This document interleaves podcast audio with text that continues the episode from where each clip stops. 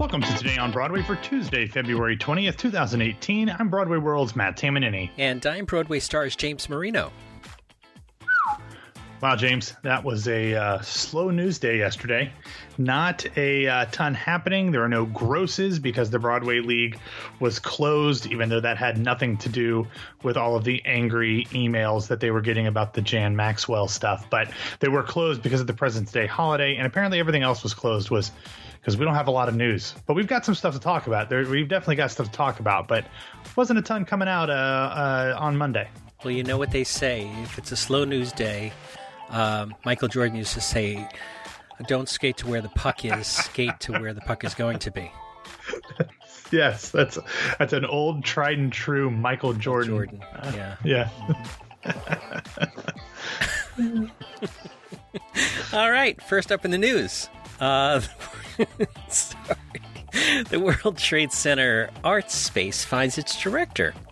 Yeah, we didn't talk about this yesterday, but we probably should have. But last Friday, a, couple major announcements came out of this long gestating plan to build an art space at the site of the World Trade Center, which, as we found out a little while ago, is going to be named after Ronald Perelman, who donated $75 million towards the project back in 2016. The first announcement is that the plan had gotten approval of a 99 year lease from the city. And the next part is that they had nearly raised $300 million for the project. And finally, and from a theatrical standpoint, probably the biggest news is that the artistic director of this project is going to be Bill Rauch. Rauch has led the Oregon Shakespeare Festival for 12 years and will continue to do so through summer of 2019 when he will move to New York City to take on this project. Now, we've James, we've talked about the Oregon Shakespeare Festival quite a bit because that's somewhere where a lot of new works begin before they end up uh, coming to New York. Now, during his time in Oregon, the festival has been known for championing diverse stories told and created by diverse artists. Uh, at, as the New York Times points out in its story about this, last year at one point there were only two plays on Broadway that were written by women Paula Vogel's Indecent and Lynn Nottage's Sweat, and both were commissioned in full or in part by OSF. This April, Rauch will lead a production of Oklahoma at the festival that will feature same sex couples in some of the leading roles. That shows you how he kind of likes to bend uh, the way that things are often done. And in speaking with the Gray Lady, he said, "quote I think the vision is going to flow organically out of the space, and what the World Trade Center means to the city of New York, and what it means to the country, and what it means to the world. The work at the Perelman is going to be about blurring boundaries between disciplines, blurring boundaries between communities." Now, James, as you know, this project has seen its share of ups and downs over the years, but it was really Perelman's donation more than a year and a half ago that got it back on track. And given the opportunity, Rauch just couldn't pass it up. In a statement, he said, "The opportunity to make uh, the opportunity to move to New York to lead the Perelman Center is tremendously exciting. I'm honored to be able to create transformative art and cultivate a community gathering space at a site that has such powerful emotional resonance resonance for our country and the world. Um, you know, James, I'm I'm I'm happy about this in the fact that it's somebody who has a long and strong history of championing um, works by diverse artists.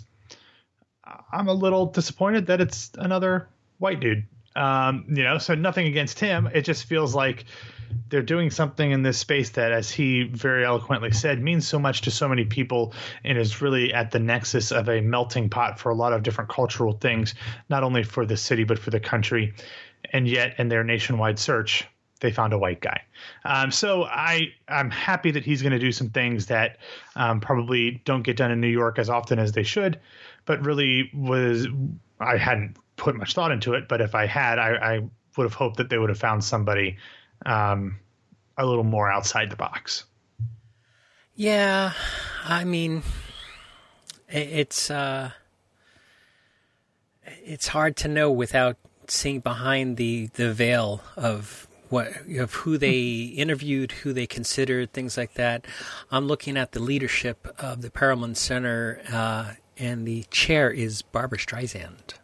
Yes, that was uh, something that came out a couple years ago, and uh, Yeah, that that's a big name. Yeah. Um, so, uh, I mean, they have when, uh, artistic advisors are Wendell Harrington, uh, Ivo Van Hove, David Lang, David Henry Hwang, uh, Lisa Kron, uh, Lynn Nottage, um, Julie Taymor. I mean, they they do have lots of different people involved in this uh, mm-hmm.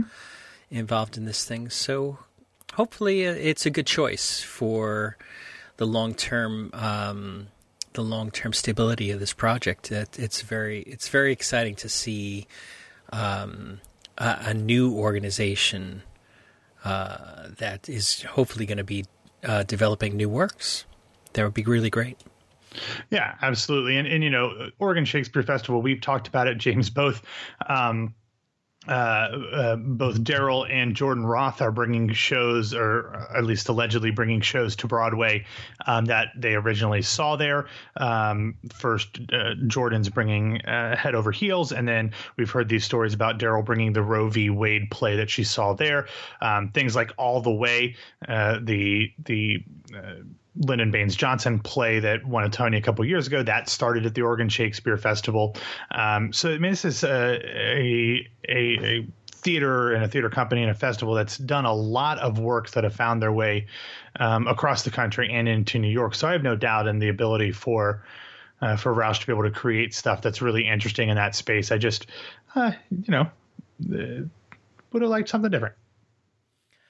All right, next up, uh, our friend Mark Hershberg uh, writes in Forbes a serial suer targets Broadway theaters. Yeah, this is. I, I, I, hesitate to talk about these things, and I always feel bad when we do, James, because we've talked about the guy who's going around and suing Broadway theaters because they aren't um, providing hearing and uh, aren't providing accommodations for audience members who are both blind and deaf and we always feel bad because we hate saying anything about negative about disabled people trying to get the accommodations that they are afforded under the law. However, in this story, and much like the story that we've talked about before, it seems like there are certain people, um, litigators, lawyers who are gaming the system uh, specifically to line their pockets. In his story, Hershberg talks about a one specific lawyer um, who has, and I'm not even going to you know, get into a lot of the details because they're neither here nor there, but basically we'll get a handful of of, of plaintiffs and will just have people go around and look for opportunities to sue. Now, according to the Americans with Disabilities Act, the lawsuit that they file cannot result in in financial damages. They just have to fix the problem. However, lawyers are allowed to to recoup their own costs. So it's really I feel like these lawyers are using people with disabilities in order to make money because people know that it is going to be much cheaper for them to just settle and get it over with than to fight it, even if the claims are ridiculous, which this article points out. So much so that one, one of these lawyers um, was chastised by a judge for claiming that there was a bathroom at a subway, not like the restaurant, not a subway station, that was not, didn't accommodate wheelchairs, but left out the point that the restaurant didn't have a bathroom at all. So, you know, I, I, always feel bad because I feel bad coming down against people with disabilities. But when you've got, you know, snakes uh, using them to make money and going after, you know, organizations like Broadway theaters that often don't have to comply because of how the laws are written, it just, yeah, these, these, these whole things just make me feel icky on both sides. Well, here here's a way to feel better about this. okay, that, please. Uh, is that uh, you and I are both saying that uh, uh theaters should be accessible to uh, yes. and com- and comply with the theater uh, Americans with Disability is Disabilities Act ADA. Um, what we what makes us feel icky about these stories is that these these lawyers that seem to be going after deep pockets. They're not going after you know small little theater company in a 99 seat house that certainly yes. doesn't have a bathroom and doesn't have elevators and things like that. They're going after deep pockets, and why are they doing that? Because they're slimy. Um, and and so we Yeah, think that That's true. and we, we think that theater should be accessible to everyone, uh, no matter who you are and what your situation is. Um, and and I think that that's the rub in this story is that the the lawyer part of it is is uh, just gross. Yeah, and as Mark points out uh, in the article, um, a lot of these theaters make accommodations where they can, but the way that the laws are written is that whatever changes need to be made, they have to be able to be done basically simply and cheaply. And when you're dealing with renovating most of the Broadway theaters are historically preserved landmarks. Nothing is easy or cheap in trying to renovate those. So it, they literally don't have to to ab- abide by these things, um, and yet they still make the efforts to. And that's the point. Is that Hershberg talks about how you know they they provide seating they provide alternate access uh, into the theater and bathrooms. Even if there's no bathroom that's available in their theater they they have partnerships with places next door that allow um, customers in wheelchairs audience members in wheelchairs to come and use the bathroom. So they are doing what they can and i'm I'm never on the side of the the rich people. I mean, just who I am, I'm always on the side of the little guy. But it seems like they are trying to make accommodations, and like you said, the the slimy people are still just finding dollar signs and ways to go about it. So, yeah, it's a slow news day, so we talk about it, but it just gets me riled up. I feel, man, this this whole week has gotten me angry, James. what is going on? You should take tomorrow off. Okay, thank you. In fact, I will. Uh, in fact, Julie's going to take it for me tomorrow. I'm not. I'm not coming tomorrow. Okay, right. No, wait. No, no, no, no, no, no. That's not right. That's not right. That's I will right. be here tomorrow. It's Take it's the next day off. Yeah, I- I'll Take take, the next Thursday day off. off. Okay. Thursday's show I won't be. All right. Uh, what do we have in the recommendation section? Okay, so I, I mentioned this uh, yesterday when I was talking about all of those great videos that Richie Ridge was doing with the composers that are being honored at the Manhattan Concert Productions concert uh, t- tonight. It's tonight. Um, and I said that I thought there was one with Alan Menken coming, and there is. Um, ironically, though, he's not talking about one of his biggest songs. Um, he's talking about Out There from The Hunchback of Notre Dame. Um, so that one's in. There's actually a couple more that are coming out as well. He also speaks with. Uh, uh, oh, oh, I can't think of of who the other ones are. It doesn't matter. There's more of them on the site. Check them out. He's got two or three more that are really, really great. I saw them in the previews. So um, check those out. And the Manhattan concert production, I think, is still selling tickets. So if you want to get that, check that out tonight. Uh, but then there's two articles. One I want to talk a little bit about, and one I'll just mention in passing that are both from the New York Times. But last week, um, they did this really in-depth article is by John Leland, and it's about Lin Manuel Miranda, and not necessarily just about who he is as a member of the Broadway and artistic community, but about how he is somebody who is becoming, as they put it, the next lion of New York. They go into his history and his parents, and talking about the differences that he's made not only on the cultural landscape but also in the social and philanthropic landscape and what he's done with Puerto Rico and how he's becoming more than just an artist and he's becoming a a, a leader in the social world and he's becoming kind of a, a beacon or an aspirational figure for a whole new generation and inspiring them to service and to philanthropy. Um, I could not agree with this article anymore. Um, it, we've talked about this before, James. It's like when Hamilton hit, we talked about it so much. We still joke about the Hamel section because there was something new every day. And at some point, with all of the accolades, you just want to say like, okay, seriously, this is enough. This guy's not all that great. It's it's overblown.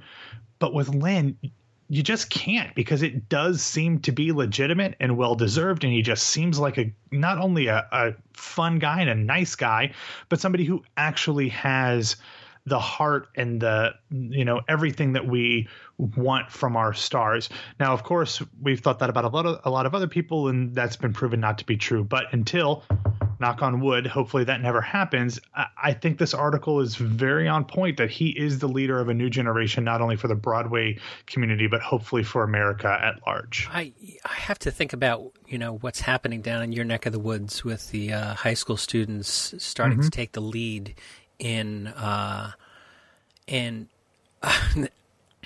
you know when the when the children become the adults and the adults are the children. Um, we have these uh, high school students that are taking the lead in uh, in gun uh, advocacy, uh, uh, gun legislation, and their control of, of, firearms and things like that.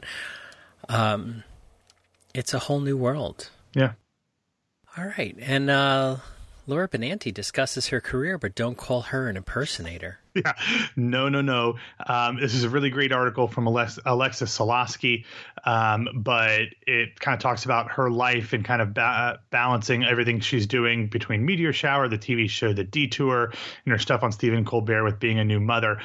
But unfortunately, despite how good the article is, the headline writer, who of course, as most people know, is not the article, the author of the article, said uh, Laura Benanti sings with her daughter when she's not impersonating Melania Trump. And Miss Benanti did not take kindly to that. She does not like being called a Melania Trump impersonator. Um, I don't know if it's, I don't know what, uh, I don't know what the, the beef is with that. If that she doesn't really think it's an impersonation, it's more of satire, which I think I would agree with. Um, she didn't like that, um, but nonetheless, the article is really good. She talks a lot about um, her mother in there, and they're obviously getting ready to do some 54 Below shows uh, together. So I'm sure they're completely sold out. But on her Instagram, uh, Laura shared a video of Linda during a rehearsal, and she's really good. I mean, you forget that she was a Broadway performer before Laura was born, and then she gave it up and became a well sought after voice teacher. So it's a really cool article. Um, give you something to to read on this hopefully busier Tuesday than it was Monday as everybody gets back to work. All right. Why don't you get us out of here?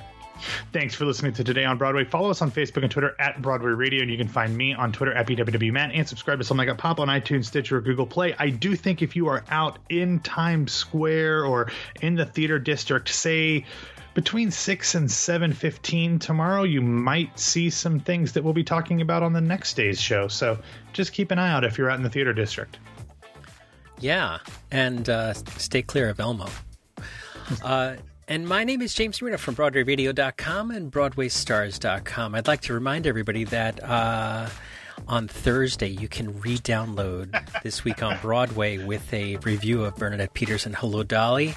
And never forget that Derek Jeter once said, How would you like a job where every time you make a mistake, a big red light goes on and 18,000 people boo? All right, we'll talk to you tomorrow. I don't even know who actually said that. What, what is what is that? Goalie, you know. Oh, and, an air horn. Yeah, exactly.